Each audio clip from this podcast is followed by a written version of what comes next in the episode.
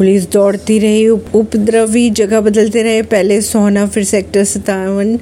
और उसके बाद बादशाहपुर में हुआ बवाल बात करें अगर नो हिंसा के विरोध में तो कुछ संगठनों ने मंगलवार को गुरुग्राम के में बाजार बंद करा दिए थे इसी दौरान खाने पीने की दुकानों में आग लगा दी गई थी और कुछ दुकानों में तोड़फोड़ भी की गई बात करें अगर सेक्टर सत्तावन की तो निर्माणधीन स्थल पर लगभग सौ लोगों द्वारा आधी रात के बाद करीब सवा बारह बजे हमला बोल दिया गया था नू में भड़की हिंसा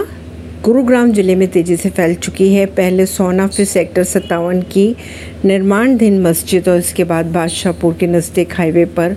उपद्रवों ने बवाल मचाया था परवीन सिंह नई दिल्ली से